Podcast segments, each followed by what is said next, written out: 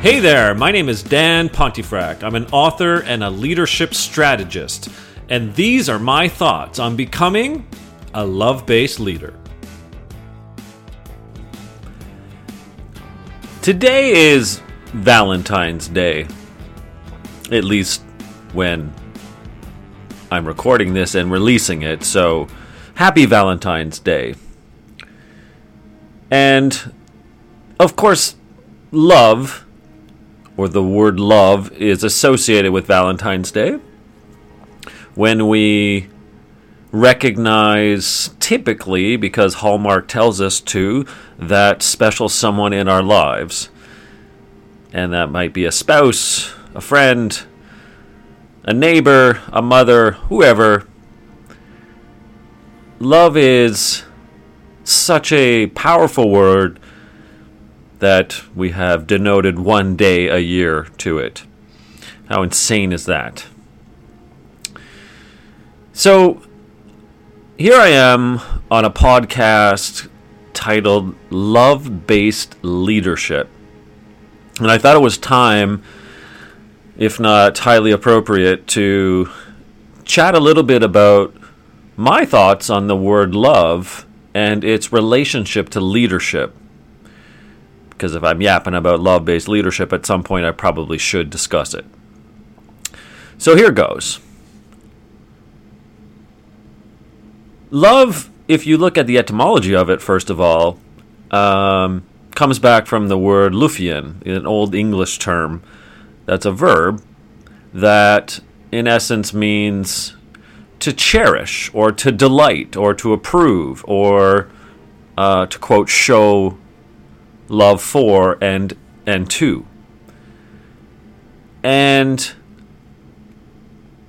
the root of love in in my kind of world is is to kind of have this this attachment, this passionate attachment to.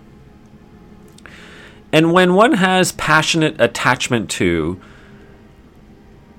that's when the relationship to leadership comes into place. So let me try to explain with a story. I record this to you from Vancouver, British Columbia, Canada. And I no longer live in this fine city, although I did so for 17 years.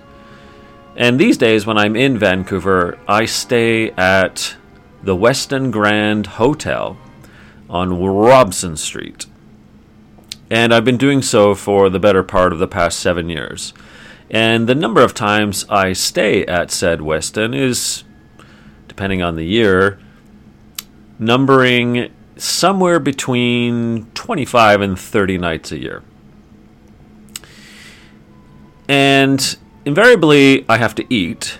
And in the mornings, whilst I probably should just buy a yogurt and a banana, I end up going downstairs, and whether I invite a friend or two for breakfast, I have breakfast in the restaurant called Hendrix. And for seven years, and that is, I would say, probably 150 times, I have been served, waited on, assisted by Jesse. And Jesse is probably mid 30s. Although we started out, he was late 20s. And he's an ectomorph at about 6 foot 1, 6 foot 2, with brown hair, beautiful eyes, and this incredible disposition. Uh, respectful and courteous and kind.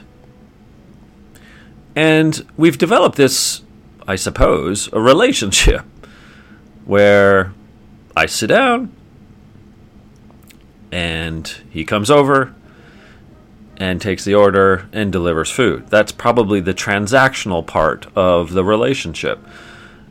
And you think, well, Dan, I do this all the time. I go to restaurants, I am, quote, served, waited on, what's the big deal?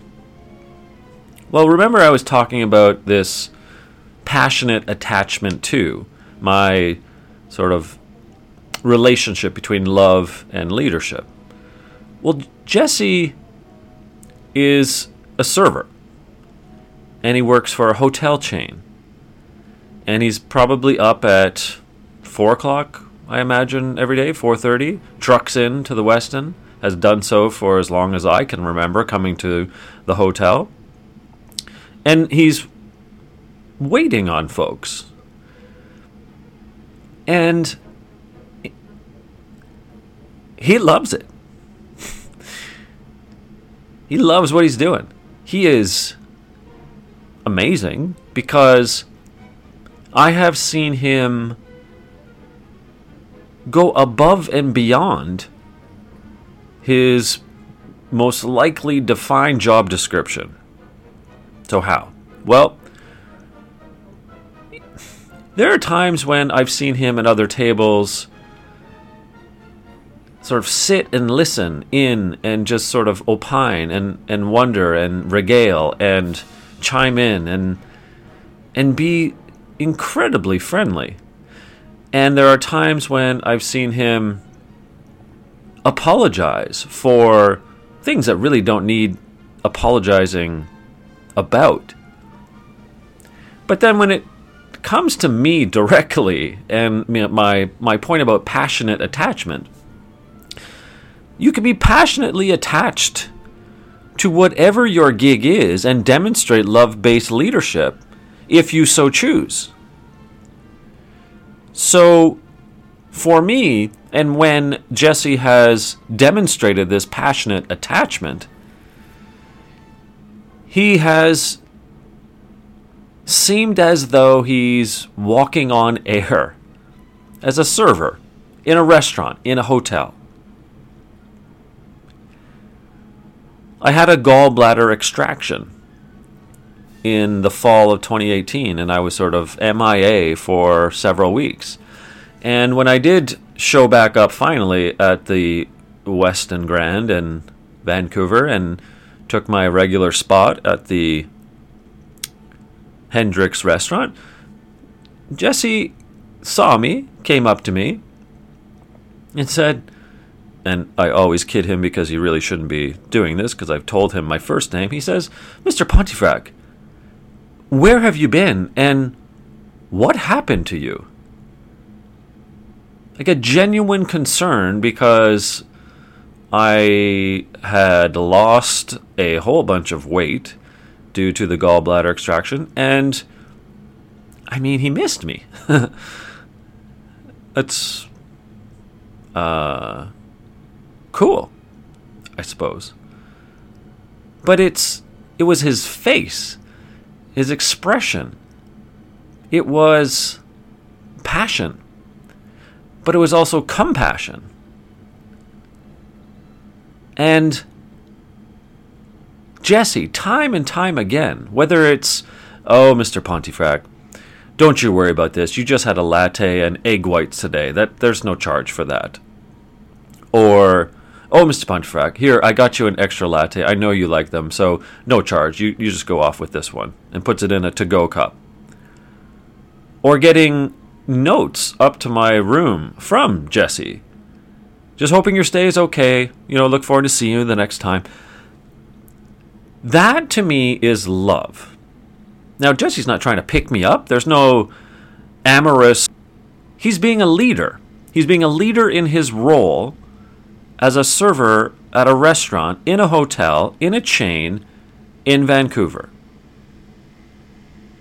That's love based leadership. It's looking out for those you serve, be it a customer, a citizen, a patient,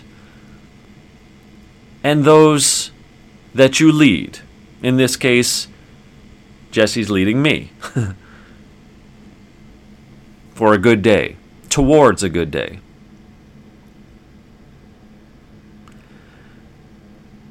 We are not in this leadership world understanding how critically important and perilous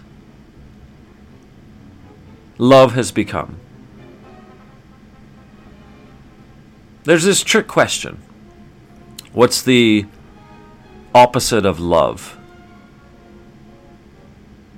Well, it's not hate.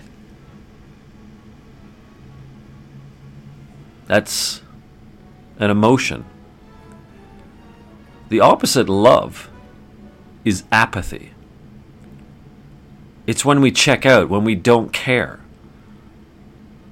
when there's no passion or compassion, when there's no empathy, when there's no thinking about that citizen or that customer or that team member or the environment.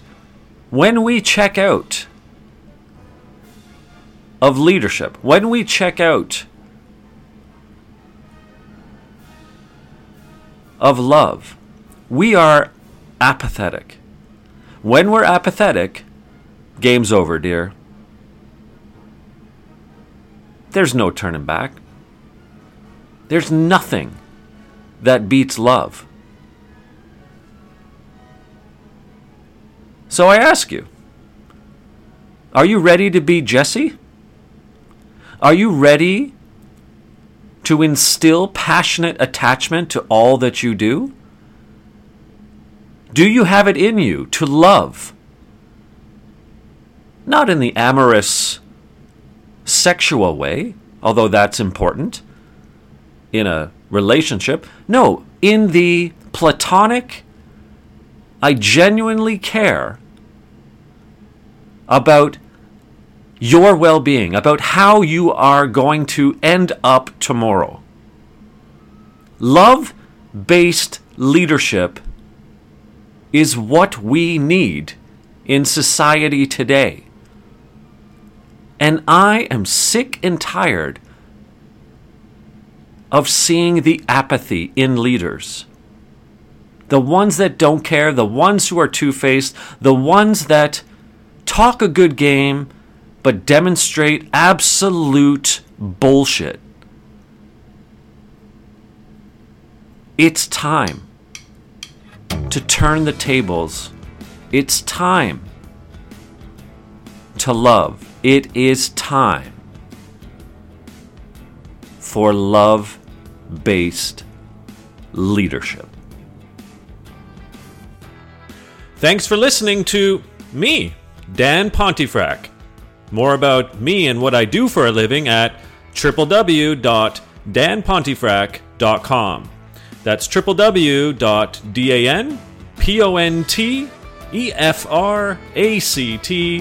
www.danpontefract.com.